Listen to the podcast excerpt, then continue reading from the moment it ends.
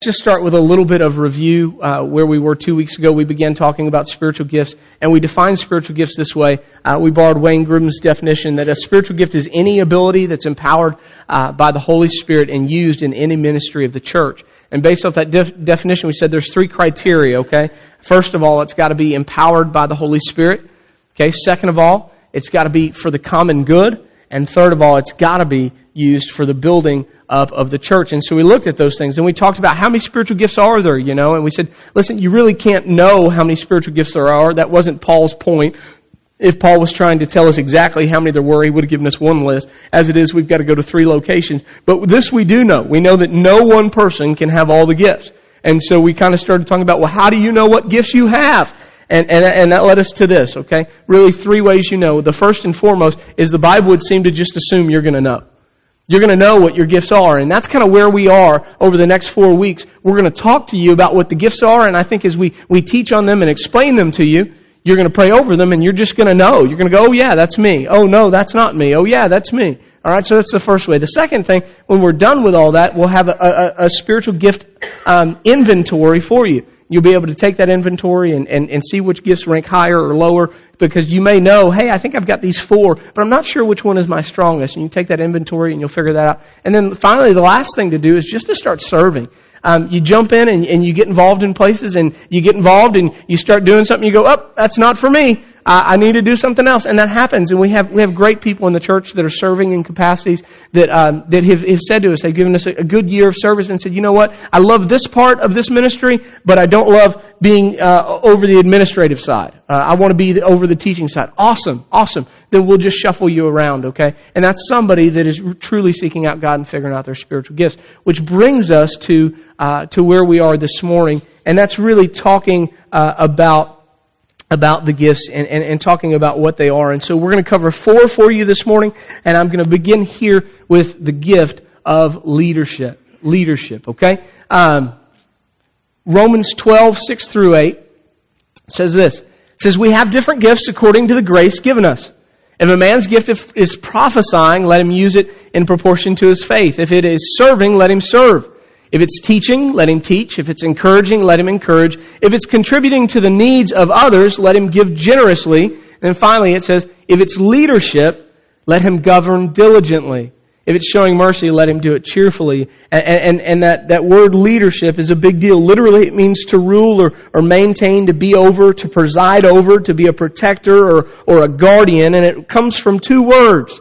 First word in, in, the Greek means to stand or to steadfast or to be steadfast or, or, to uphold or to stand ready. And the second one means before or above. And so this is somebody that goes before you or is above you, that, that's goal is, is to keep you standing firm in your faith. That's their goal. That's their heart. And it says that this, this person, this leader, has to do this diligently, it says in, in the Greek. And that word means uh, constant, earnest effort, persistent exertion uh, of, of body or, or mind mind, and the imagery really is that of a shepherd.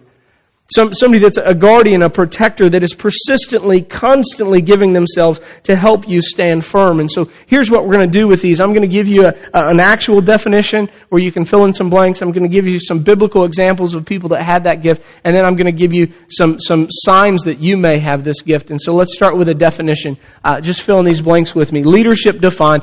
The spiritual gift of leadership is found in people that have a clear vision, from God.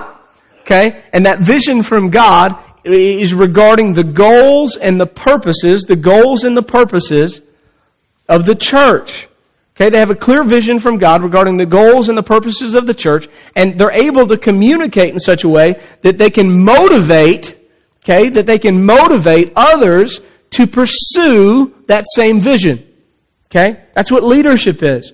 There's somebody that has a clear vision of the goals and purposes of the church, and they can motivate others to pursue that, that same vision. And, and some biblical examples, of course, Jesus. Hello, our leader, best leader ever known, right? Jesus was awesome at this. Jesus uh, communicated clearly. He knew the will of God. He taught the will of God. Greatest leader ever known, and, and kind of a big one. Some other guys maybe you haven't thought about. Abraham.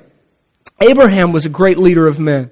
Uh, we, we, we know Moses was a great leader of men. Joshua, who, who fills Moses' shoes, a great leader of men. David, a great leader of men. Daniel, Peter, James, Paul. Again, you're probably not going to get to write all these down. But, but jot down a few and, and go back over the week and study some of the lives of these men. Maybe read some of the stories and accounts of them leading. So, so that gets us to, to kind of my favorite part of the morning. Signs that you might have this gift. And there's some fun ones in here, uh, especially when we get to administration. I love you administrators.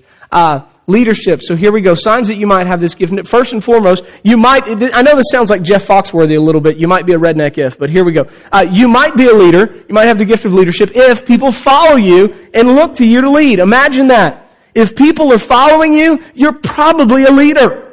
Now, if people do what you do, then you're, you're probably a leader. That's probably the way that, that God has made you, okay? Second, um, if you have a heart to see people experience what's best for their lives. I, I, told you you're probably not going to be able to jot all these down, but what's best for their lives. And here's why I say that, right? Because a leader is not about pleasing people, they're about leading people, and those are two different things. So if I want to please you, I'm not going to give you necessarily what's best, I'm going to give you what makes you happy. A leader is not concerned with what makes you happy, they're concerned with what is right and what is best for you. And if you're concerned with what is best for people, you might be a leader.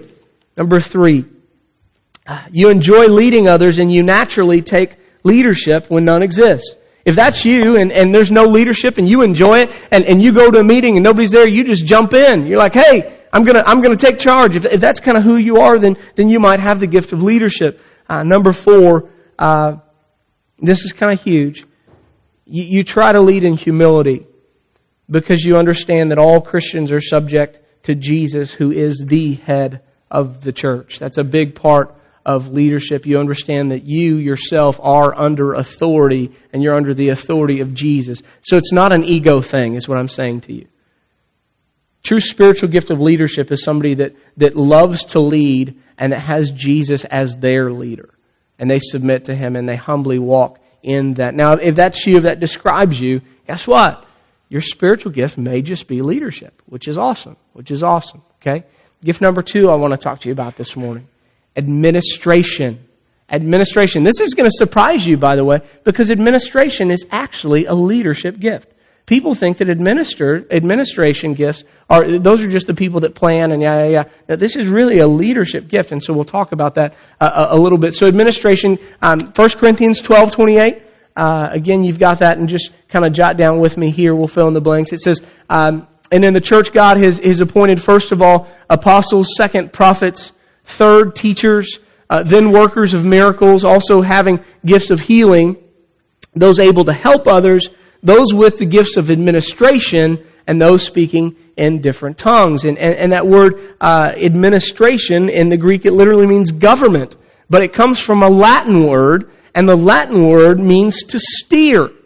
Okay? It's talking about kind of a, the captain of, of a ship. And, and, and here's kind of the, the, the imagery that we get. It's, it's a word picture uh, of somebody that is steering or guiding others to remain on course or on task. That's what an administrator does, right? There's somebody with a gift of, of administration. They help steer and guide others to remain on course, to remain on task. They're gifted in that area. Let's, let's define it together, okay?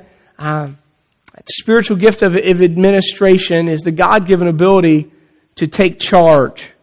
We have to start, a lot of people don't think of it, people with the gift of administration as being able to take charge, but they, they have this ability that they can step in to chaos, they can take charge, and they can say, wait a second, we need to calm down, we need to stop, and we need to get a plan. Okay? It's, that's a great ability to step into chaos and to calm people down and say, let's, let's come up with a plan for this, okay? So they take charge and they organize details and people. Details and people. Now there are two different kind of administrators, by the way. Some are gifted in, in, in the area of details. They line out every single detail and then they, they tell people, here's your checklist of all the things to do. Okay? That's one type of administrator. Another type of administrator is the person that's great at organizing people. And they organize the people and they call the people over and they say, here's your job, here's your job, here's your job. But, but they let those people deal with all the minute details. Okay? It's just two different types of administration. So spiritual gift, uh, hold on, go back one more time, uh, the, is the ability to take charge, organize details or people in order to give direction and to make decisions that result in efficient operation and accomplishment of goals. That word efficient is going to be important, and that word goals is going to be important, as you will see in just a second. So, so what kind of people had uh, these gifts in the Bible? Well, again, Jesus, he's, by the way, he's going to be there every time, okay? Every gift, but we cannot have every gift, but Jesus certainly did, uh, and so you're going to put him at the top of every list, okay? But Jesus certainly had the gift of administration. You think, you know, he had three, and in his inner circle, he had 12 disciples. He sent out the 72 in pairs. You know, Jesus was very structured in, in, in his ministry. I, I think about Joseph, right? Joseph was a great administrator. He, he was in charge of, of all of Egypt. Remember what, what he did for Pharaoh? Pharaoh put him in charge of everything. Uh, according to the Bible, Titus seemed to have this gift. Paul tells Titus, I want you to stay in Crete, and I want you to be in charge of making sure that there's an elder in every town because of all of the false teaching that's going around. And, and so, so Paul puts Titus in charge of this great ministry. And so, uh, so, so these are just some examples. Now, signs that you might have uh, the gift. I love this. I love this. Administrators, you're going to love this too. Uh, number one, you love lists, spreadsheets, budgets, organizational charts, and label makers. If you like label makers, you probably have the gift of administration. I'm just going to be honest. Uh, that, that's the dead giveaway.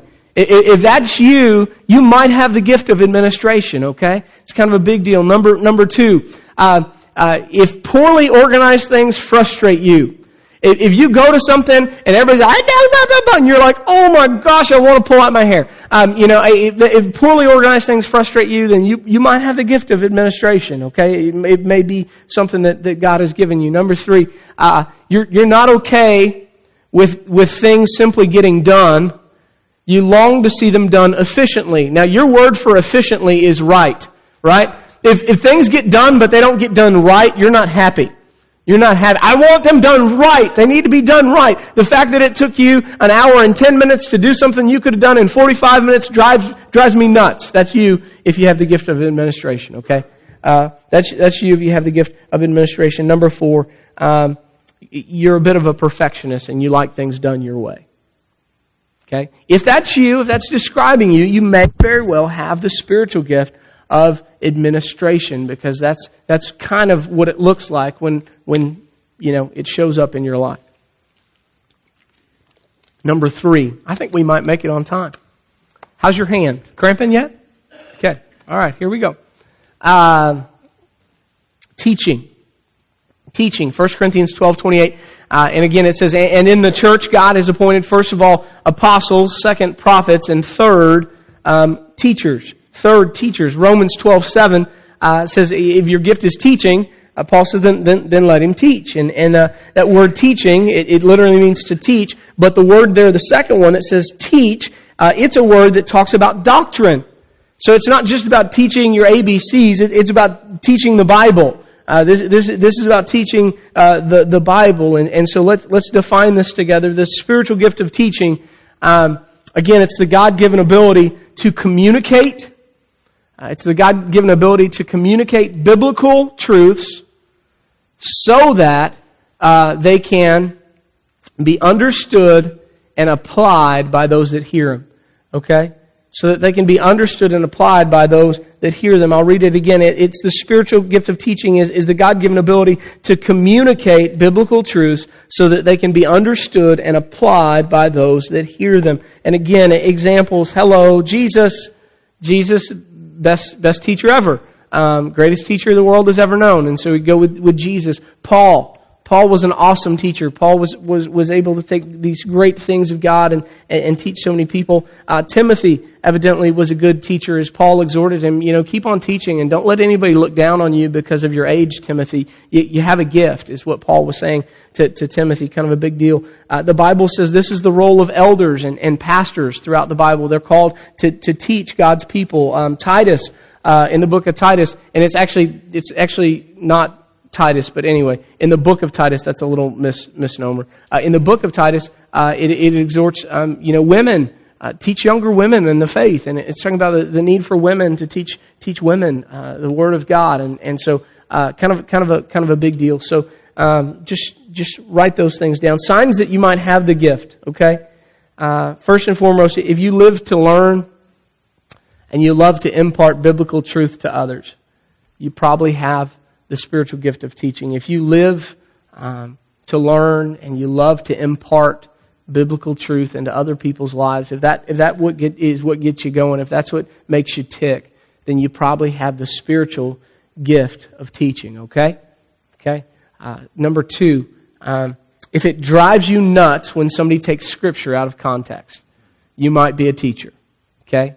Um, that is one of those things. It is a pet peeve of mine. It drives me crazy. If that's you, you might have the gift of teaching. If you, you turn on the TV and you hear somebody, um, you know, taking a little piece of scripture and, and then preaching this whole, uh, fantastical sermon that has nothing really to do with that piece of scripture, or, or they're taking that piece of scripture and they're pulling it out of the context of what's really going on, and you're going, wait a second, that's not accurate, that's not what it means, then you might have the gift of teaching. That, that, that may be you. Number three, um, if people understand and grasp what you teach, you may have the gift of teaching.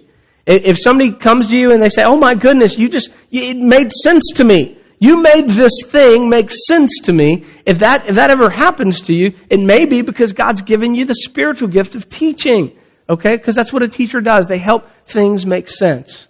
Uh, finally, um, if people come to you with questions about Scripture, then you might have the gift of teaching. If, if people come to you and they ask, hey, hey, can I ask you a question? And they open their Bible, that's a pretty good sign that they, they view you as somebody that has the ability to teach them something about God's Word. And so that's a, a pretty good sign that you might have the spiritual gift of teaching.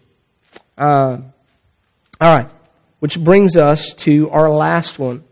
Wow, have I hurt your? I, I, I think I've, I think we we've really gone faster through this than I thought. So, um, you know, again, download the notes off the internet tomorrow. You can fill in all your blanks and and, and you'll feel better. Um, so the the last one is is uh, is knowledge um, the biblical gift of knowledge, and this is kind of misunderstood. 1 Corinthians 12:8 uh, says, "To one um, is given through uh, the Spirit the message of wisdom, to another the message of knowledge by means of the same Spirit." Okay, um, and and what does that exactly mean in the Greek? It, well, it means knowledge. The word gnosis means knowledge. Now, some have said that this is a special revelatory gift um, that you are speaking new revelations to people, uh, revelations outside of the Word of God, and, and when you speak these special words of knowledge, they must be obeyed exactly to the T. Um, friends, that's dangerous and cultish. And, and flies in the face of a doctrinal belief that we hold to that's called the sufficiency of Scripture. That the Word of God is enough. That the Word of God is complete. That the Word of God is accurate. So when, when, when somebody tells you they have the gift of words of knowledge and they begin speaking things, quote unquote, over you, and those things are supposed to have authority over you as if they were from God, but they're not scripture, you can say to them in love, get thee behind me, Satan. Okay?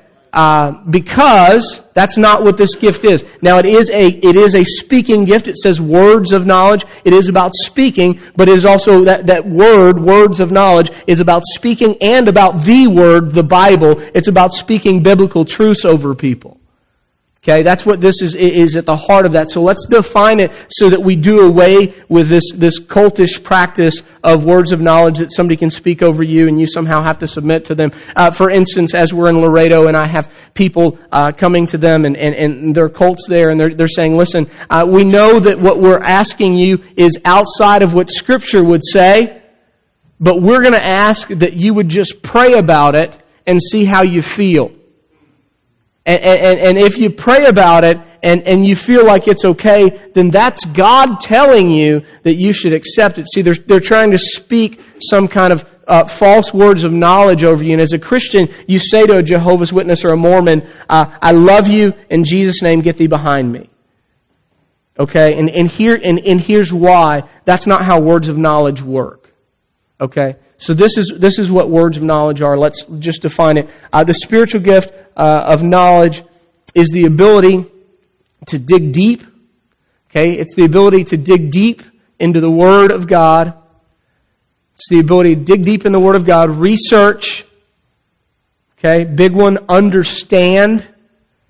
Um, it comes with understanding. This is part of the gift. Remember and make clear information that is useful for the body of Christ. It's all of those things. Let me just say it one more time. The spiritual gift of knowledge is the God given ability to dig deep into the Word of God, to research, to understand, to remember, and to make clear information that is useful for the body of Christ. Biblical examples. Jesus. I told you he's going to be at the top of every list, right? Um, Solomon. Solomon was, was a man of great wisdom.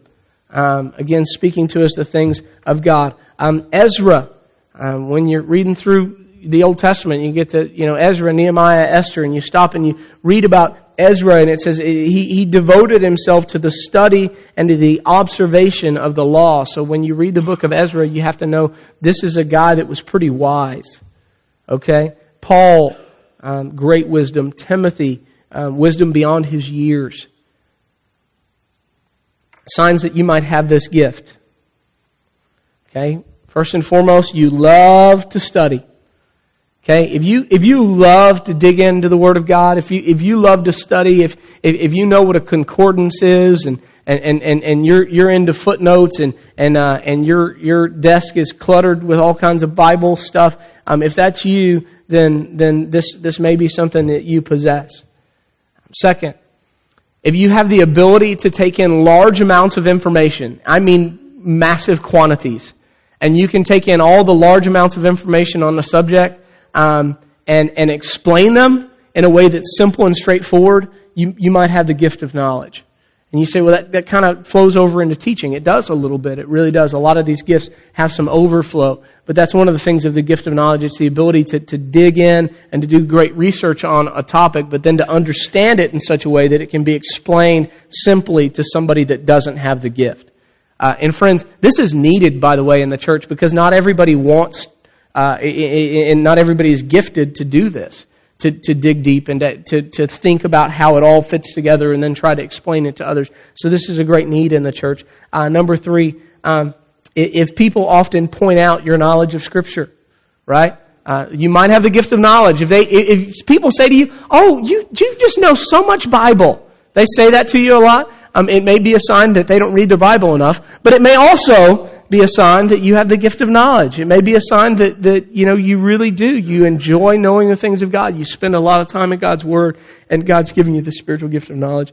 Uh, and finally, if it drives you crazy when you hear somebody teach that clearly has not done their homework, um, if that drives you nuts, then you might you might have the gift of knowledge. If if, if you hear somebody kind of get up and they open the Word of God and they go, "I think this means," oh, I don't want to hear what you think.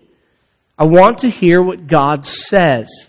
Alright? What you think has no eternal impact or significance. What God says has great impact and great significance. Alright?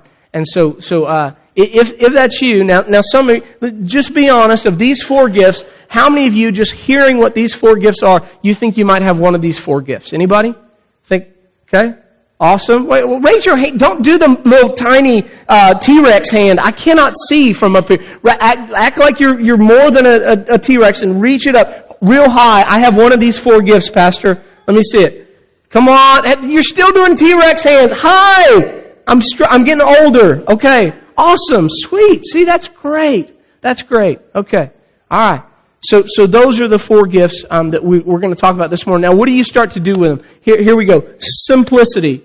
Two things I want you to do this week. By the way, we've got three more weeks of these. We're going to get through 16 gifts. Yes, that means on Palm Sunday, when you come and we take communion and the Lord's Supper together, we're going to talk about spiritual gifts. And somebody says, well, I want to hear about the triumphal entry. Well, you will as we talk about spiritual gifts. Okay? Because we're going to be talking about mercy. And, and, and hello, uh, this is what, what Palm Sunday is all about. And so you'll just see how God has lined those things up. It's going to be really, really cool. So um, application uh, number one, uh, over the next four weeks, I need you to do this every week. Be praying over these gifts.